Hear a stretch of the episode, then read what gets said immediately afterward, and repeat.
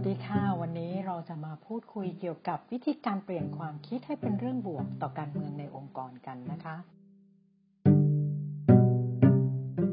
เราคงไม่ปฏิเสธว่าการทำงานไม่ว่าองค์กรนั้นจะเป็นองค์กรที่เล็กหรือใหญ่นะคะ จะมีการเมืองมากหรือน้อย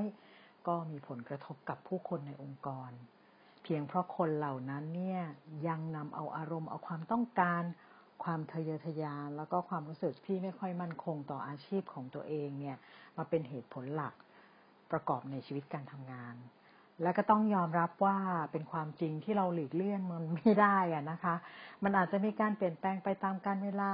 อาจจะมีคนเข้าหรือออกมาในองค์กรของคุณ แล้วก็มันยากที่มันจะหายไปอย่างสิ้นเชิง วิธีที่จะทำให้คุณเข้าใจพฤติกรรมทางการเมือง และก็เครือข่าย ของแต่ละองค์กรเนี่ยจะสามารถช่วยให้คุณรับมือ แล้วก็ทำให้คุณได้รับความร่วมมือจากคนรอบข้างโดยที่ไม่ทำร้ายผู้อื่น เราลองมาศึกษากันนะคะ วิธีแรกก็คือ เรียนรู้วิธีการวิเคราะห์แผนผังองค์กร บางครั้งเนี่ยในแต่ละองค์กรก็บ่อยมากเลยนะคะ ที่เราจะเห็นโครงสร้างของตำแหน่งงานในแต่ละองค์กร แต่ในความเป็นจริงเนี่ย อำนาจเหล่านั้นอาจจะไม่ได้เป็นไปตามโครงสร้างขององค์กรที่เกิดขึ้นก็ได้นะคะ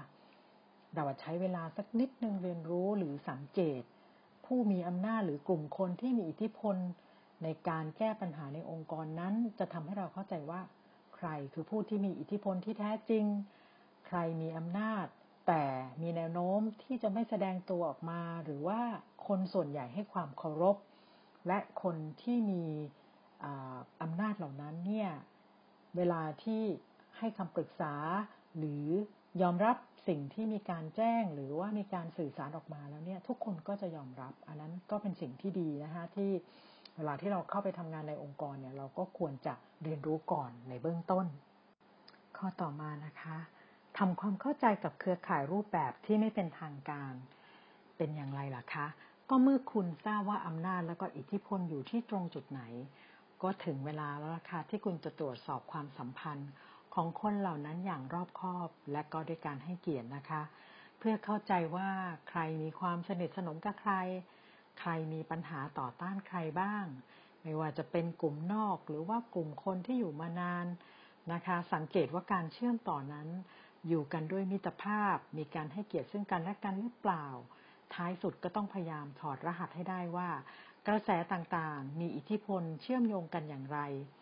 โดยเฉพาะอย่างยิ่งเมื่อมีความขัดแย้งระหว่างบุคคล ยกตัวอย่างเช่น เหตุการณ์ที่เกิดขึ้น หรือว่ามีตัวอย่างมีการกันแกล้งจากบุคคลในองค์กรที่ได้มีการพูดคุยหรือสังเกตถึงการสื่อสาร ระหว่างคนต่อคนหรือว่าในกลุ่ม เพื่อระมัดระวังเรื่องของการประสานงานที่จะเกิดขึ้นในอนาคตค่ะ ข้อต่อมานะคะ เราก็คงมาดูในเรื่องของการสร้างจุดเชื่อมต่อความสัมพันธ์ เมื่อคุณทราบว่าความสัมพันธ์ที่มีอยู่ในการทำงานนั้นเป็นอย่างไร คุณก็สามารถที่จะเข้าขั้นตอน ที่จะทำงานแล้วก็วางแผนการทำงานได้อย่างรอบคอบมากขึ้นนะคะ หากมีงานที่เกี่ยวข้องที่ได้รับมอบหมาย คุณก็สามารถที่จะจัดปรับกระบวนการทำงานทุกขั้นตอนตามระบบ เพื่อให้เกิดความเข้าใจกับผู้ร่วมงานค่ะ การทำงานเหล่านั้นเนี่ย เราอย่ากังวลเกินไปจนกระทั่งโกรคนที่มีอำนาจทางการเมืองนะคะ แต่คุณต้องมีการทำความรู้จักกับพวกเขา สร้างความสัมพันธ์ที่ดี แล้วก็บางครั้งก็หลีกเลี่ยงโดยที่คำเยินยอที่มันเกินจริง เป็นมิตรกับทุกคนนะคะ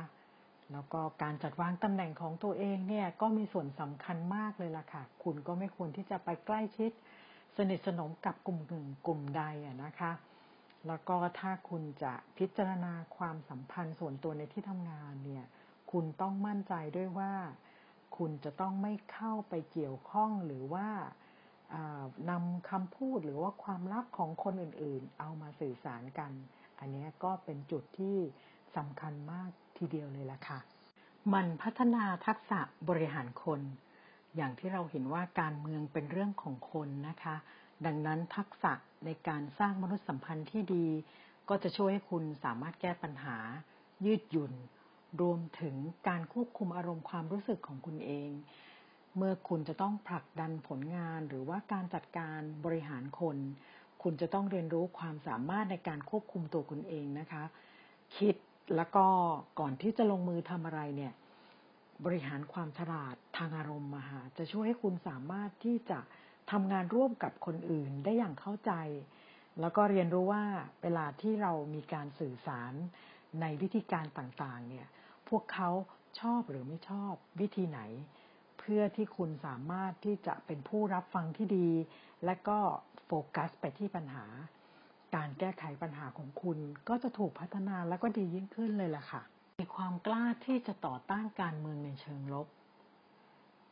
สิ่งนี้ก็บ่อยครั้งนะคะ ที่คุณมีสัญชาตญาณของคุณที่คุณเองก็อยากที่จะออกห่าง แล้วก็ไม่อยากจะเกี่ยวข้องกับคนที่ชอบเล่นการเมือง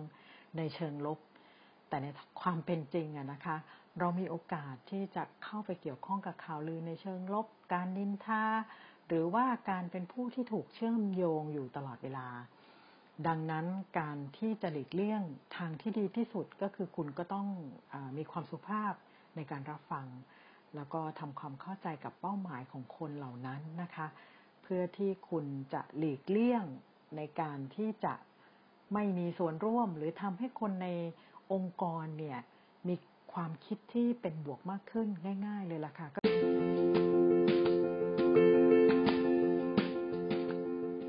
สุดท้ายแล้วนะคะไม่ว่าคุณจะอยู่สถานะใดในองค์กรไม่ว่าจะเป็นคนเก่าที่อยู่ในองค์กรหรือว่าเป็นคนใหม่ ทีเดียวเลยล่ะค่ะ ที่จะเป็นส่วนหนึ่งในองค์กร ที่จะร่วมกันสร้างสังคมที่น่าอยู่ แล้วก็เปลี่ยนการเงินให้เป็นเรื่องบวกๆกันได้